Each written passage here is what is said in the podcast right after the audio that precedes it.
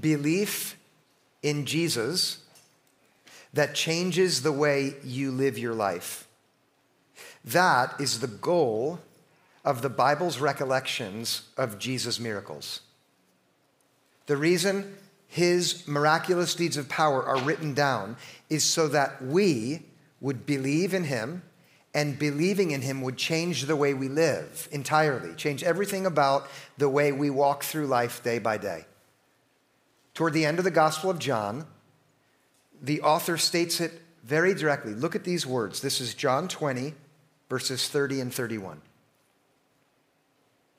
Now, Jesus did many other signs in the presence of his disciples, which are not written in this book. But these are written so that you may come to believe that Jesus is the Messiah, the Son of God, and that through believing you may have life in his name. There were many things that Jesus did. Some of them were written down and others were not. The ones that were written in this book were written for a reason, with you and with me in mind, so that we would see the things that he had done, and that seeing those things would change the way that we live through faith, that we would believe something specific that we hadn't believed before about Jesus, and that believing would change our experience of life.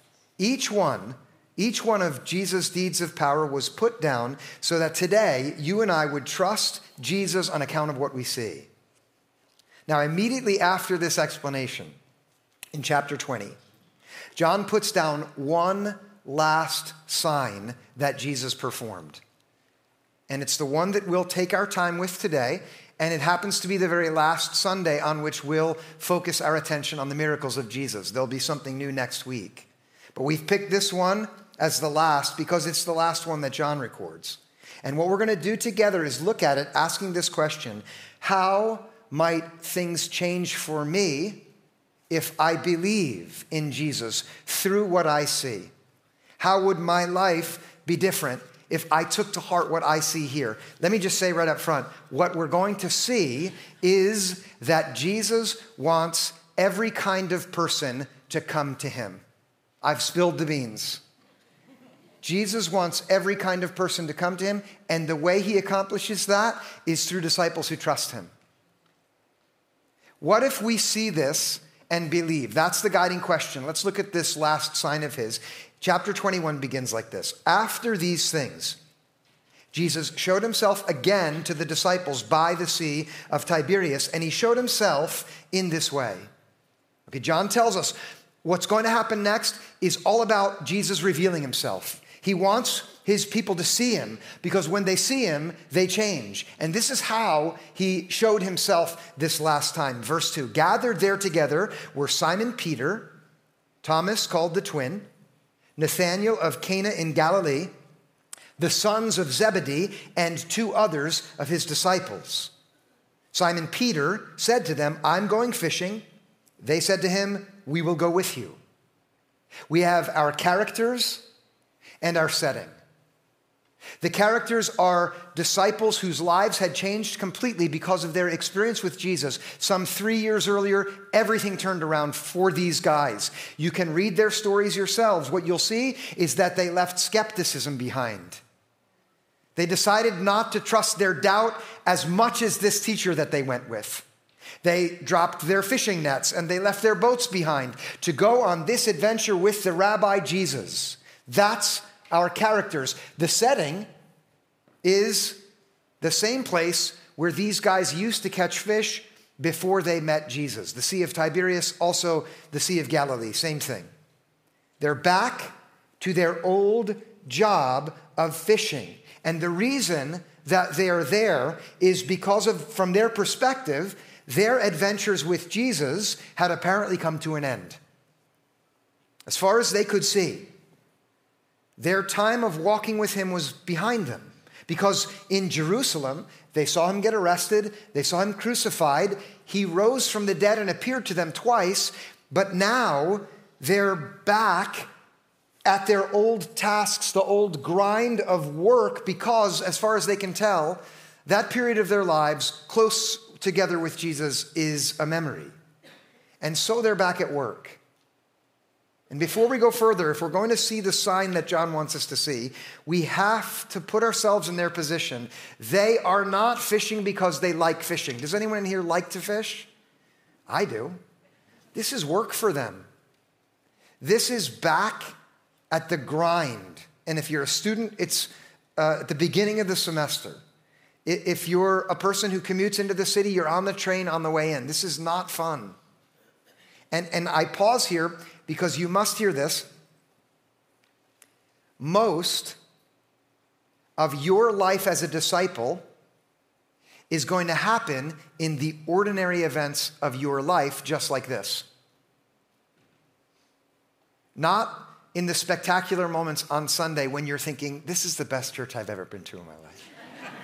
Not, not then, but when it's the middle of the week and it seems to you that Jesus is behind you back there in, in the past. That's when discipleship happens. Okay, look at verse three. They went out, got into the boat, but that night they caught nothing. This is not only back at work, it's back at work when things aren't going well at work.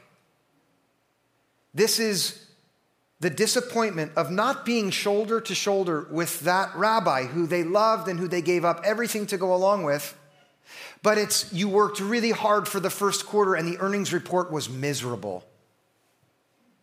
This is, you studied for the final exam and you worked really hard and you covered every bit of content except for the last chapter, and more than half of the final exam is on the last chapter. Not that I have any experience with this. This is, you invested in those friends and they let you down. This is, you tried really hard to be a good parent, but the kids went off in the wrong direction anyway. That's where this is happening. In that moment, you have to be there, by the way. You have to put yourself there if you're going to see the sign that happens in this miracle. In that moment, you will be tempted to think, if you are a disciple, you will be tempted to say to yourself, if only Jesus were here again, then it would be different. Can anyone here who is a disciple admit to that thought coming into your mind more than once? Yes or no? If only he were close by, then things would have gone better at work, or the relationship wouldn't have fallen apart like it did. That will be a temptation for you to think. And in that moment, when certainly these fishermen are thinking that, they're coming back into shore. Watch what happens. This is verse four. Just after daybreak, Jesus stood on the beach, but the disciples did not know that it was Jesus. Uh, remember, John is showing us this, so we see Jesus. And so seeing him will believe. What might we believe if we see Jesus here? Listen, we would believe that sometimes because of the failures in our lives, because we haven't seen him for a while, because things aren't going our way, sometimes we'll think Jesus has left us alone and, and he's not with us at all. And this teaches us that maybe we shouldn't trust our vision in moments like that. That he comes to disciples and is present with them even though they don't know that he's there. He is right there with them. He is never far from any disciples. That's the truth about Jesus. When a person decides to trust him and walk with him, though they go through periods of time where because of life's circumstances, he seems far away, he's close by. He's not far away, ever. That's what we're seeing here. This is exactly the place, listen now, where a miracle is going to happen. In the ordinary moments of failure where Jesus seems to be distant, he's about to reveal to those disciples and to these disciples gathered here together, if we'll see it, something that we need to see to know how to believe in him. Verse five, this is what happens. Jesus said to them, "Children, you have no fish, have you?" They answered him, No. He said to them, cast the net to the right side of the boat, and you will find some. Can you kind of tell what's going to happen next? Like, if you've never been in church before, you know what's going to happen, right? Right? They're going to throw it out there, and there's going to be a lot of fish, and that's true. And if you've heard the story before, you're thinking, well, I know where this goes. Would you slow down for a minute, please? Because you'll miss something, something critical, if you go too quick here. Jesus is going to make a miracle happen. He's going to do something that only he can do, but he's not going to do it without the disciples doing something which only they can do. That's good. The underwater interference, moving the fish around under the waves, only God can do that. Jesus is going to do that, but that will not mean any fish are caught unless the disciples gather their nets and drop them over the right side, just like Jesus told them to. Only they can do that. And the truth is, they are only going to see this miracle if they obey Jesus. This is the first lesson that I think God really wants us to take to heart related to miracles. And it is that there are some miracles which will only happen when we do what Jesus tells us to do. Here, try this out. Are there any broken relationships in your life that are so broken that you think it would take a miracle to fix that relationship? Are there any like that? Yeah. Yeah. Do you know that the miracle of that relationship being restored, well, it requires you to do what Jesus says. Forgive one another just as God in Christ has forgiven you. Jesus says that. If you choose not to obey that command of his, which you are free to do, you should not be surprised that that miracle will never happen.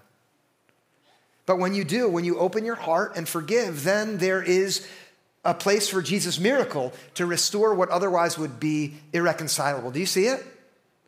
How about this one? Do you have any relationships where the divide between you and that other person over ideas or ideology or outlooks on the divisive issues in our time keep you impossibly far apart? And harmony between you two, that would take a miracle, right?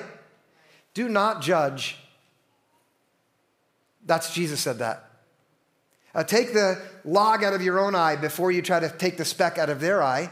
The miracle of harmony between you and that other person, or between this group and that group, that miracle will require simple obedience to Jesus' command. And friends, though there are some miracles that happen apart from us and without any participation on our part, there are many, and I think this is obviously one of them, where the only way the miraculous takes place is when the disciples decide to obey Jesus' simple and clear commands. Do you see the connection between obedience and the miracle? I need to know better than that, or I'm not going to keep going. Here are some other things that Jesus says. Tell the truth. Do what you say you're going to say you're going to do, and keep your word. Uh, don't give yourself over to lust. Control yourself. Be faithful to your commitments. Shun greed and stop always trying to acquire more and more. In fact, be generous, especially to those who are needy. Don't worry. Tell God about your anxiety and then trust him. Every one of those imperatives comes from Jesus, a simple command that is within the realm of possibility to obey, whether we see the miraculous power of Jesus operative in our experience will depend on whether we do what he says. And sometimes the things that he tells us to do will seem impossible and, in fact, ridiculous. Some of those do. How about this one? Pray for your enemies. Does that seem ridiculous? It would have seemed absurd to those professional fishermen as they were on their way in from a night of failed fishing to put their nets back out. The fish don't feed in the daytime. When the sun's up, they're done eating. But in this moment, they have a choice to make. Will they do what Jesus said or not? And in this case, you know where this is going. They do what Jesus says. But the outcome embodies a lesson for you and for me, and it shows us that sometimes obedience is an indispensable ingredient in the miraculous. Verse six, so they cast it, and now they were not able to haul it in because there were so many fish. Success, just as Jesus promised. They did what Jesus said, which only they could do, and Jesus directs the fish to the right spot, which only he can do, and there is a miracle. Now, remember this. Miracles are signs. If this is your first Sunday with us, um, I, I covered this in, in the weeks behind us, but listen now. A miracle is a sign that points disciples like us to something beyond itself.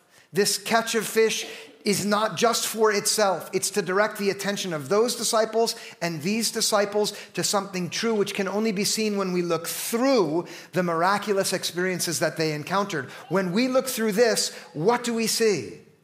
What, what is given to us to understand? You may think, aha, this one teaches that following Jesus is good for business. No. It might be, it might not be. That's not the point here. Uh, there's a much deeper lesson here for those disciples and for us about the ultimate goal of their obedience combined with Jesus' power. And it's not just for them, it's for us. There is an ultimate outcome that God has in mind when you obey Jesus and his power combines with your obedience to make something new happen in the world. And, and, and I step aside here for a moment because this is as big as it gets. This is God's ultimate will being revealed in Jesus for them at the very end. It's the last big lesson that he's going to teach them about what comes if they will obey him, and his power will be experienced in their lives. And I want us to get this as individuals, but also as a church. I saved this one miracle for the last in this series because this is the big idea that I hope will guide me as your pastor and us all together. And, and the lesson comes through one detail, which John shares. And John shares lots of details, and they're all meaningful. Let's keep going and pay attention to the details. Verse seven, that disciple whom Jesus loved said to Peter, "It is the Lord." When Simon Peter heard that it was the Lord, he put on some clothes, for he was naked. No comment. And jumped into the sea. That's seriously, that's not the detail that matters. I don't know why it's there. He jumped into the sea, but the other disciples came in the boat dragging the net full of fish, for they were not far off from land, only about a hundred yards off. Peter jumps out of the boat, swims to shore, because now that he knows it's Jesus, he wants to get there. The others bring the boat in with the fish, and they come to shore. Verse nine, when they had gone ashore, they saw a charcoal fire there. That is a very important detail, and that's another message, with fish on it and bread. Jesus said to them, "Bring some of the fish that you have just caught." So Simon Peter went aboard and hauled the net ashore full of large fish, one hundred fifty-three of them. And though there were so many, the net was not torn. one hundred fifty-three fish, and the net was not torn. This is the point to which this sign directs the attention of those disciples and ours too if we take our time. The meaning is in this number, one hundred fifty-three. I'm looking for a, I'm starting to leak. I got it, I got it. For hundreds of years, interpreters have had a field day with that number. What does it mean? one hundred fifty-three. For the most part, speculation always comes back to some obscure theological point that is made through some circuitous mathematical route. And you can look at these yourselves in the history of interpretation. My personal favorite is the one who recognized that one hundred fifty-three is the sum of the numbers seventeen, sixteen, fifteen, fourteen, all the way to the number one. You add those all up, it's one hundred fifty-three. If you represent that number graphically with seventeen dots and then sixteen above and fifteen above that, what do you get at the end? A perfect triangle. Clearly, this represents the Trinity. To me, I can't imagine Jesus making that point to these guys in that way. Can you? They are neither speculative theologians nor are they mathematicians. What are they?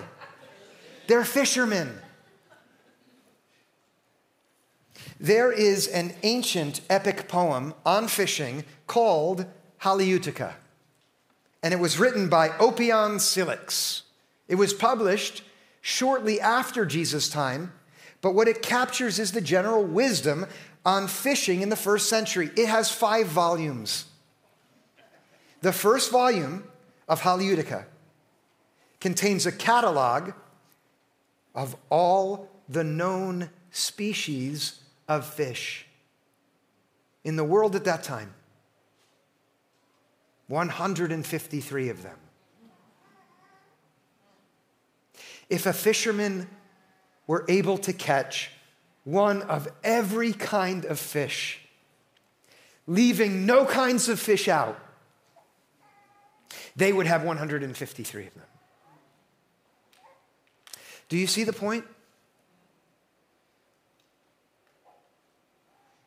The goal of Jesus' miraculous power combined with the disciples' obedience is that nobody ever would be left out from being brought into the presence of Jesus.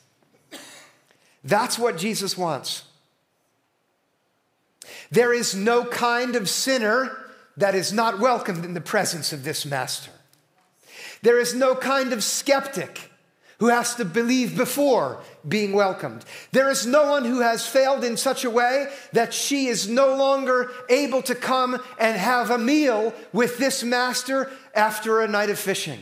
There is absolutely no kind of person whom Jesus does not want the disciples to bring into his presence. Why? Because in the presence of Jesus, there is life.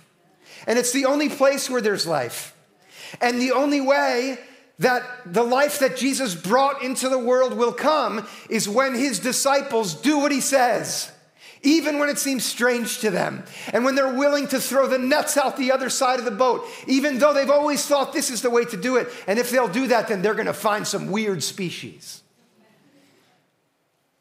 some kinds of people they would never have thought would be in their fellowship. Can you tell I'm feeling it right now? Can I tell you why? Because the most magnificent and beautiful thing that I've seen in my thirty years of working with people as a pastor is the way in which the least likely characters become the most brilliant followers of the Master Jesus. Amen. Because of the way his grace and mercy changes those who are simply brought to him when disciples simply obey him. If we believe in Jesus through what we see here in this miracle and choose to let that belief change our way of living in the world, what happens?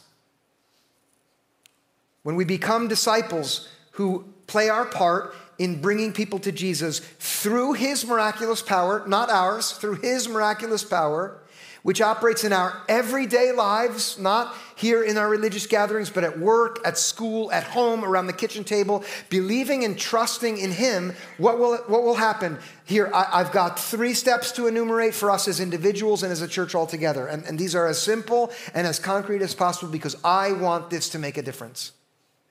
The first change is we will obey Jesus if we believe this. Think again of those disciples coming off the water after catching no fish, even though Jesus' instructions would have seemed odd, even when it feels like Jesus is far away, even when all we can see is our failure, if we take this to heart, then we'll do what Jesus says to do, like the disciples did in this story. That is the first step in being people who bring every kind of person into the presence of Jesus. Okay, not at the Bible study or when you're gathered for Christian fellowship, but when you're at work, or when you're at home around the kitchen table in the ordinary moments of life. Love your enemies and pray for them. Do it. Be humble and kind and gentle, not argumentative and aggressive and mean.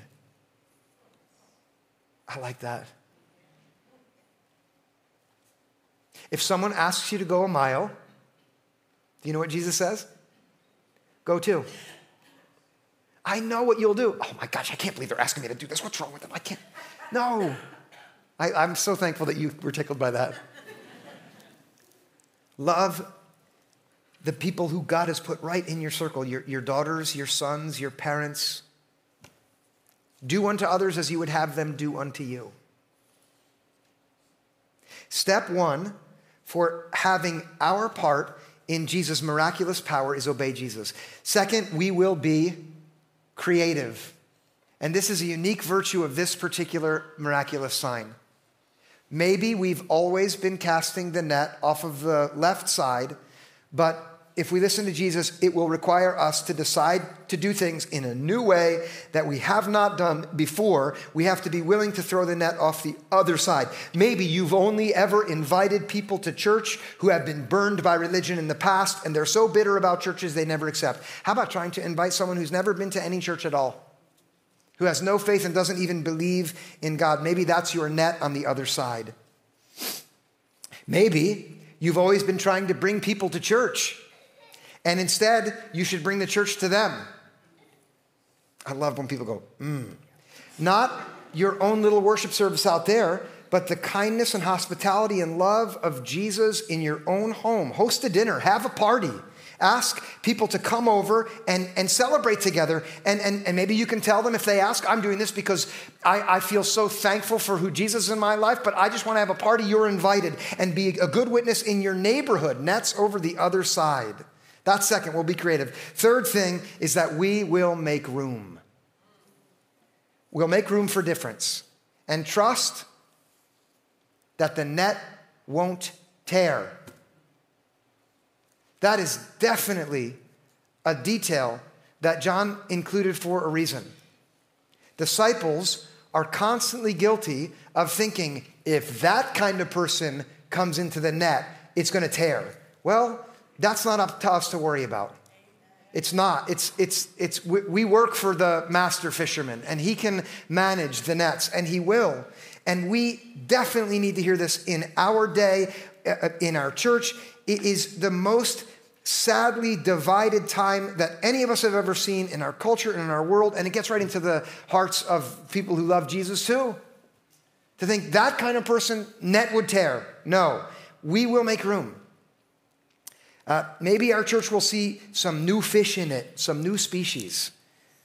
The kinds of Christians that have not been gathered here with us and with Jesus. If so, we will trust that the net won't tear. And we will make room for every kind of person that Jesus is gathering in, and trust Jesus with the guest list. Would you do it? Yeah. All right. Friends, let's pray together. God, we thank you so much for the gift of your word, which illuminates the truth to us that we need to see. We thank you for the way that you encourage us, the way you draw us to yourself, the way you inform us and help us grow as we spend time in Scripture. And I pray that this morning, for having gathered together here, each and every one of us would believe in you, that we would trust ourselves into your hands, and that believing we would have life in your name. And I ask that we would be men and women who are more ready to obey you, who are more willing to be creative in the way that we are your disciples. And I pray that we would make room for every kind of person that you want to draw to yourself. God, I am so thankful for the gift of being a part of this church. I pray that you would continue to build us all up, so that we would become folks who are inviting and inspiring to others, and that we would love and serve you together in a way that would bring joy to you and many to come to know and love you. And we ask for this in Jesus' name. Amen.